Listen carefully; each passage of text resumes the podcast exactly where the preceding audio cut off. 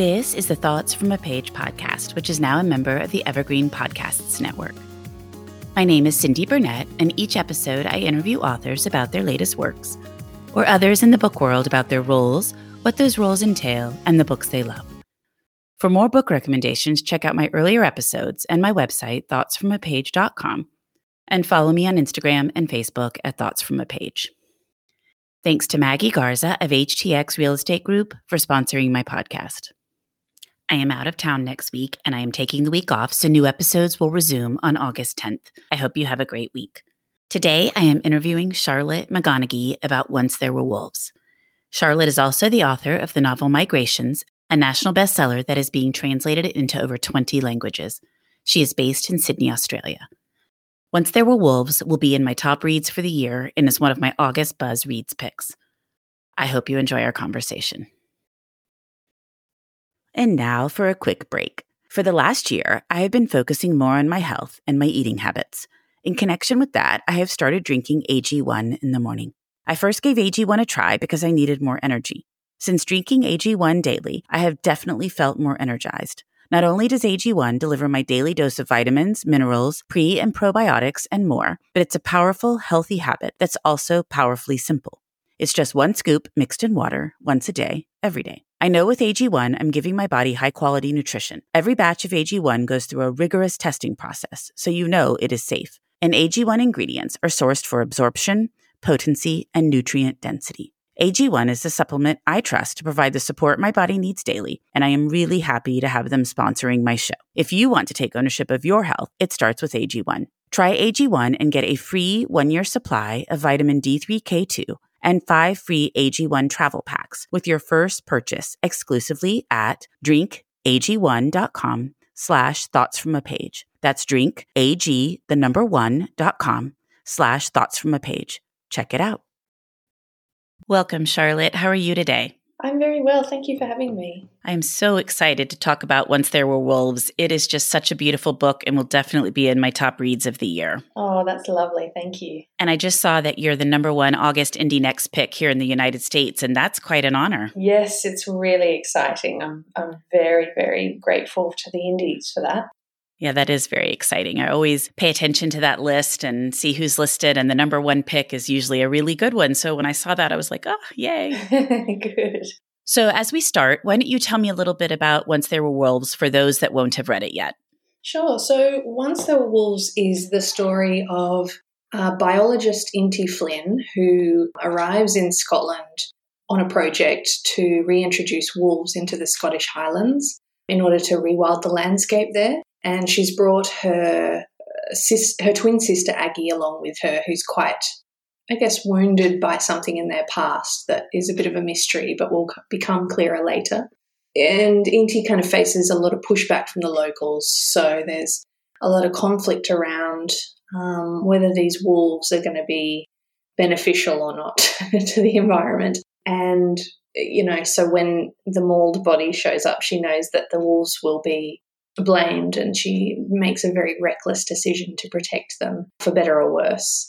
And it's it's a love story and a murder mystery and a story about family and I think ultimately it's kind of a story about not just rewilding a landscape but rewilding yourself as well. I like that term rewilding and I'm not sure I'd ever heard it before. Yeah, it's a it's it's a beautiful word, isn't it? It's I think it kind of refers to returning a space to the way it was before humans ruined it.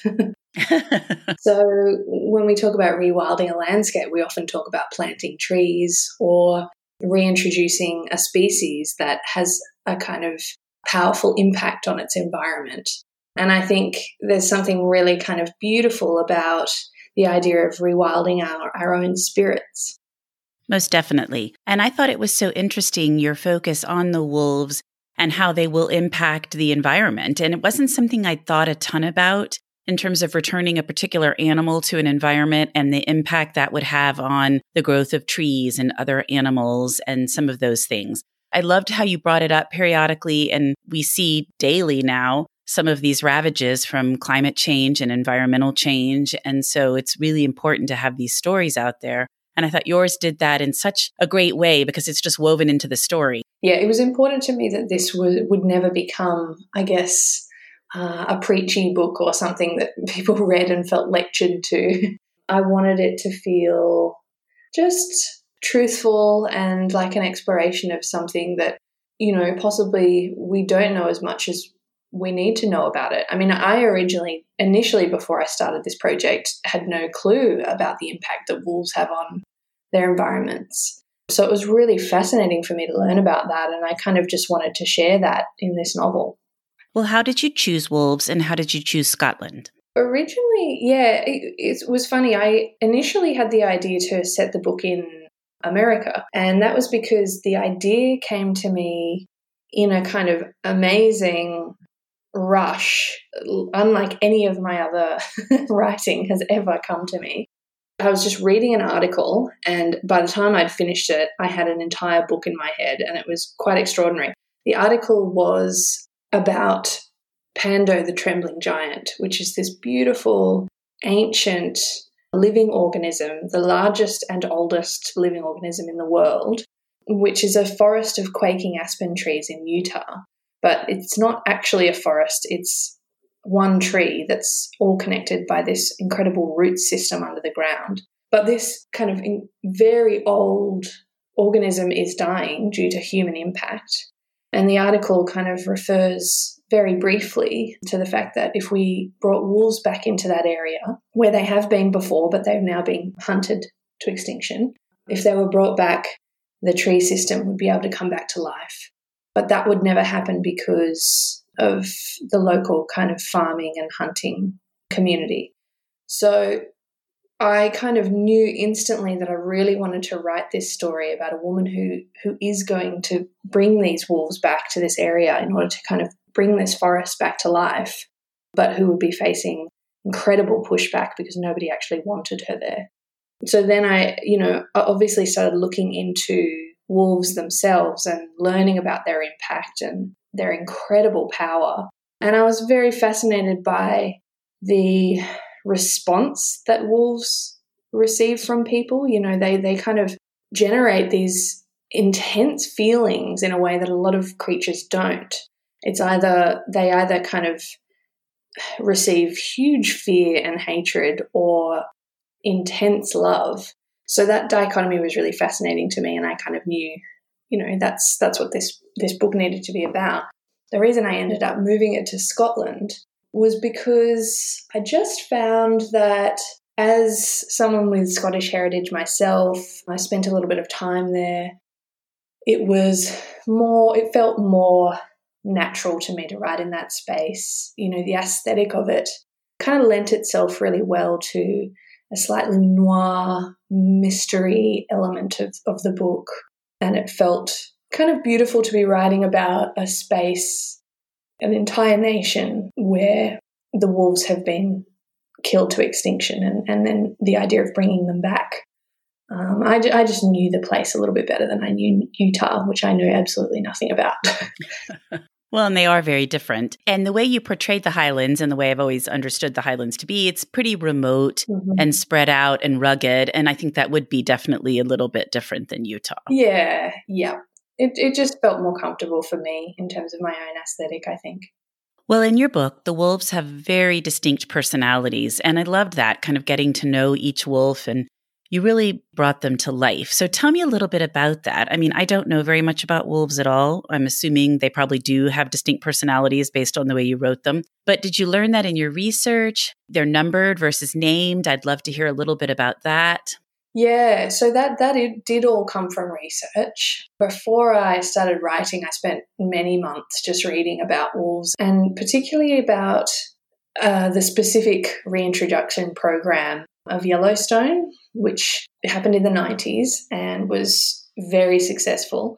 And what's great about that one is that there are all these kind of first person accounts. Because it's such a famous project, many of the biologists or conservationists wrote their stories. And there were lots of journals, and it's just really rich with information about that project. And I found myself kind of sinking into this world and learning about the sort of, I guess, the difficulty of working with uh, very mysterious and unpredictable animals.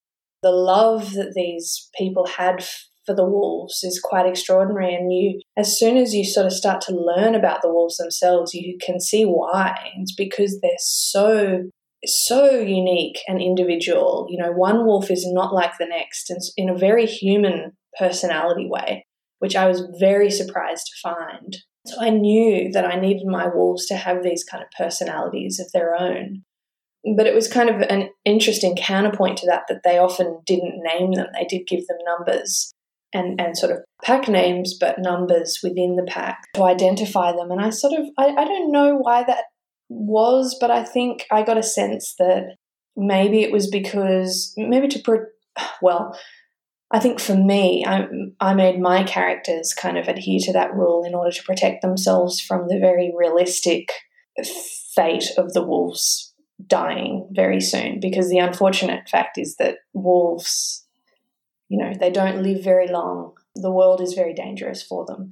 So I, I think these people kind of try to protect themselves from getting too attached to them and humanizing them too much because that's another thing they need they do need to create a bit of distance between them and the wolves in order to protect the wolves because if the wolves fear humans they're much safer so I, I liked that inti my character was quite strict about not naming the wolves and yet throughout the course of the book as she becomes more connected to them and she kind of can't help herself. She starts to, well, she gives one in particular a name in her head, and it's kind of an indication that she's softening on that rule. But I can see what you're saying, where you don't want to get, or the character doesn't want to get too attached, yeah. because most likely something is going to happen to one of the wolves, as you see in the story. So, you know, reintroducing them like that or rewilding definitely is dangerous, and it's going to be dangerous for those animals, particularly around humans. Exactly. So your prose is absolutely stunning. I reread so many passages and I, I don't ever mark up books because it just can't, but I, I really wanted to. I flagged a couple of different sections. But even just the opening line, when we were eight, dad cut me open from throat to stomach. And when I first read that, I had to read it like three times. And then I was like, whoa, what have I gotten myself into? and then I kept reading and I was like, oh, okay. So, talk a little bit about what Inti is actually talking about and talk a little bit about that line. Was that your opening line always, or did you craft that later on? How did that come about? Uh, yeah. So, that was a line that I was, I think it was the first line I wrote actually. It's, it refers to, it sounds brutal, I know. It's probably very off putting. oh, not at all. And I didn't mean that, but I was more like, well, this doesn't really match up with the summary of the book. Boy, I tell you, when people ask for the best first line, from now on, I've got one. So, but so talk a little bit about Inti's condition and, and what actually is going on. Yeah, so it refers to the fact that Inti has a very rare but real condition called mirror touch synesthesia, which essentially means that she, whatever physical sensation she witnesses she her brain will tell her that she feels it. So, for example, if I have it and I see you get slapped in the face, I will feel that slap, the sting of it on my cheek. So it's a very confronting way to kind of exist in the world. It is a real condition, which I was kind of amazed to discover um, because it feels sort of like magic in a way.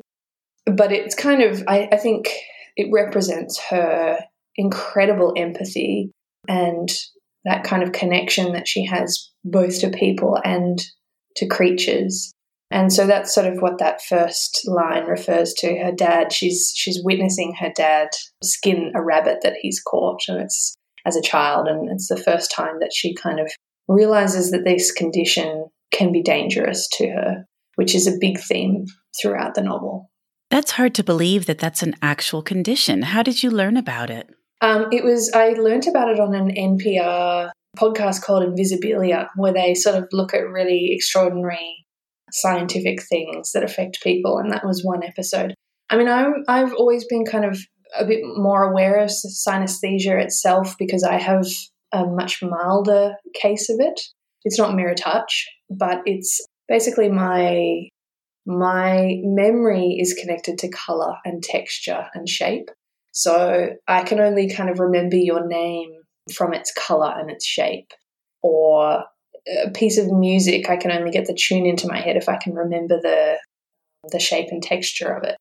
So I, I guess I was a little bit more aware of slightly unusual ways of viewing the world, and so I was kind of yeah, I was I was keen to kind of write about this much more intense experience. As I was reading, I just kept thinking about Inti and what that would feel like every time something happened. And you would have to just almost be on full alert at all times to look away from anything that might cause you pain. I hate pain. I was always like, oh, this would be a horrible, horrible thing for me to have.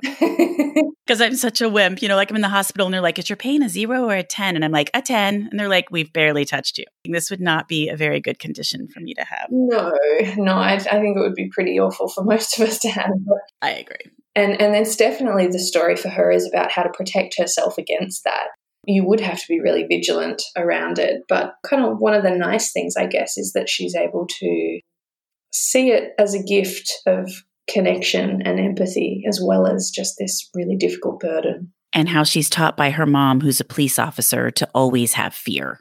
That's right, yeah. I think she kind of, as a child, she starts out quite differently. We see that she's very open and, in a way, very vulnerable because she's kind of very trusting, sees the best in people. That's something she gets from her dad. And yet she's got this other influence, as you say, her mum, who has a very different perspective on the world and on people, who's teaching her that she's way too vulnerable. She's never going to kind of survive through life if she doesn't toughen up and protect herself. And so when we meet her as an adult, we can kind of see that she's taken on her mum's attitude towards the world and she's lost faith in people. Uh, she's lost her ability to trust. Something terrible's happened, essentially to change her outlook on life. And so it's kind of story of her making her way back towards trust.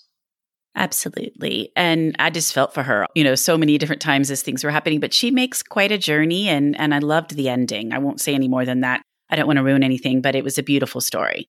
Oh good. The other thing we see playing out a lot these days is the battle between humans and their impact on the land and the world and then these things that need to happen to try to save the planet. You know, people who have ideas of ways such as the rewilding or lowering emissions, whatever the various things are trying to save the oceans.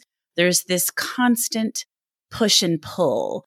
And it seems like humans are really winning, which means that long term they will not be winning at all. And so I really liked that you portrayed that struggle very effectively. And I was curious about it because you you really do portray both sides and in a good way. So it's not like you can tell you think one side is much better than the other in terms of what's going to happen. But I mean, that's something that I think we're going to just be seeing more and more and more of these type of ways that people are trying to come in and take care of whatever the problem is. And then whoever is living there already really pushes back. Yeah, well, it's a really complex thing because we're asking I mean, obviously, I'm a huge supporter of conservation and rewilding. That's what I'm, I'm really passionate about it, and it's why I write about it. I'm also aware that, you know, it's very easy to kind of sit on the side and, and say that we need to do these things when the impact of conservation often falls much more heavily on rural shoulders than it does on urban shoulders. You know, we've got people who are relying on farming the land and live under immense financial pressure. And we're kind of asking them to give up their livelihoods. And, you know, that's a it's a noble noble thing to do to kind of try and save the world, but we need to be supporting them instead of just sort of expecting them to suffer, I think.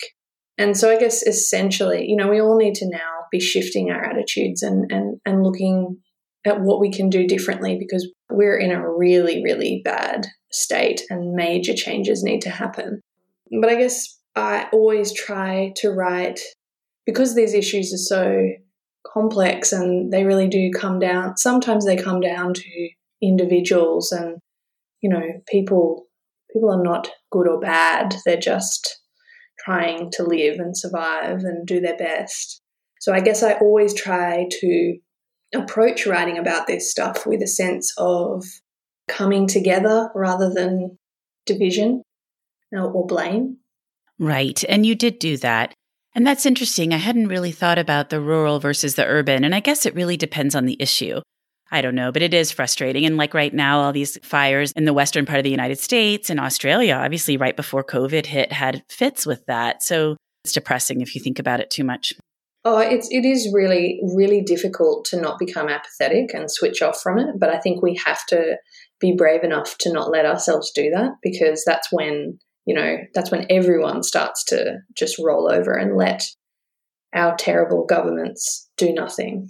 Well, on a happier note, uh, what character did you enjoy writing the most? um, I think Inti. So she's the main character. I kind of fell in love with her. She she was she was challenging in a sense that I I would not say that I'm an angry person. I would say that I'm pretty pretty chilled people pleaser in a lot of ways. And yet, when I was writing this book, something came over me and it started to come from a place of real anger and about all this stuff that we're talking about. Essentially, the cruelty that humans are kind of displaying towards the natural world and, and, and wild creatures, but also to each other.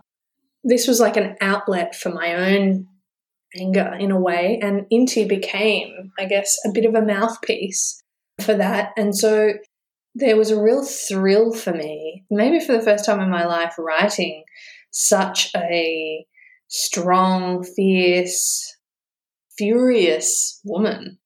Um, it was liberating. And I just found that I loved that I could have her say the things that I wish I could say, but never would. um, so, yeah, she was great. I, I really enjoyed writing her. And, you know, maybe she won't appeal to a lot of readers. She might be too brittle or um, kind of confronting in a way.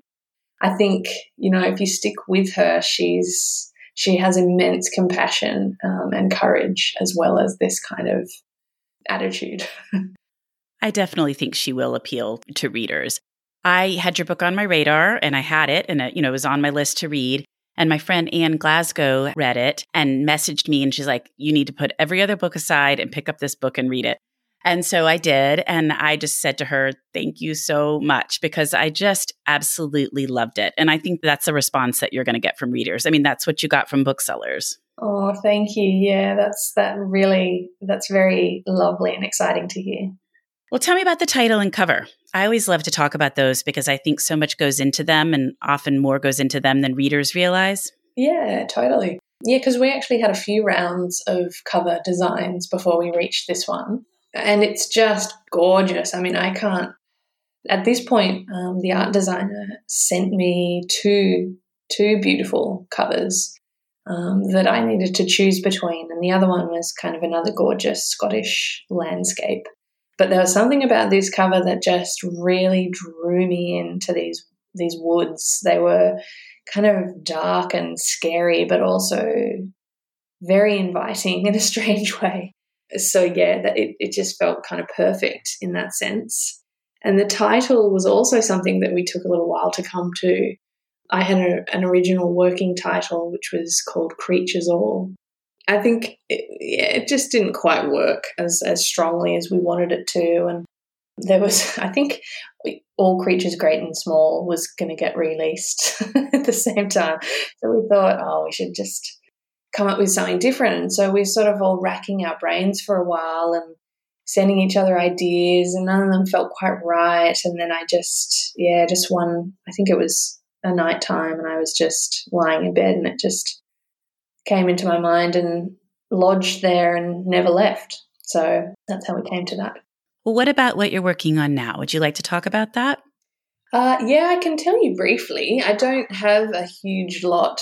I'm still very much in a space of figuring out what it is, but essentially it's a it's a novel set on a subantarctic island about a little family of caretakers of this island. And a woman washes up on shore and they don't know who she is or why she's there. And there's something quite mysterious about her. And there's a lot of intrigue around what she's doing there. And essentially, it's a story about, I guess, what it means to raise children in a dying world and all the things that we choose to save and why. Well, that sounds wonderful. And I'm a forever fan. I need to go back and read Migrations, and then I will be on the lookout for that one when it makes its way into the world. Great. well, before we wrap up, what about what you've read recently that you really liked? The two most recent books that I've kind of really enjoyed were One, Two, Three by Laurie Frankel and Nina LaCour's first adult novel, Yerba Buena, which I just read an arc of. So that one's not quite out yet, but it's it will be soon. And they're both just really warm hearted, generous, sweet novels, um, which felt quite nourishing at this this time in the world to be reading. So I would highly recommend both of those. I have one, two, three sitting on my bedside table, actually, and I've heard nothing but great things about it. And I don't know the other one. I'm going to have to look for it. Well, thank you for your time, Charlotte. I'm so happy that you came on the Thoughts from a Page podcast and that we got to talk about Once There Were Wolves. Thank you so much for having me. It was such a pleasure. Thank you so much for listening to my podcast. If you like this episode, and I hope you did, please consider joining my Patreon as a page turner. Follow me on Instagram at Thoughts from a Page. Tell all of your friends about the podcast and rate it or subscribe to it wherever you listen to your podcasts. I would really appreciate it. The book discussed today can be purchased at the Conversations from a Page bookshop storefront, and the link is in the show notes. Thanks to Maggie Garza for sponsoring this episode, and I hope you'll tune in next time.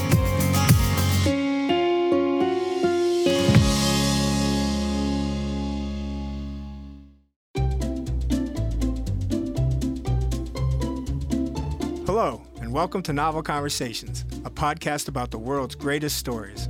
I'm your host, Frank Lavallo, and for each episode of Novel Conversations, I talk to two readers about one book. And together, we summarize the story for you. We introduce you to the characters, we tell you what happens to them, and we read from the book along the way. So if you love hearing a good story, you're in the right place. Our ninth season is coming this fall. Tune in to hear from some of the all time great authors Charles Dickens, Jules Verne, F. Scott Fitzgerald, and more. Subscribe to Novel Conversations wherever you listen to podcasts.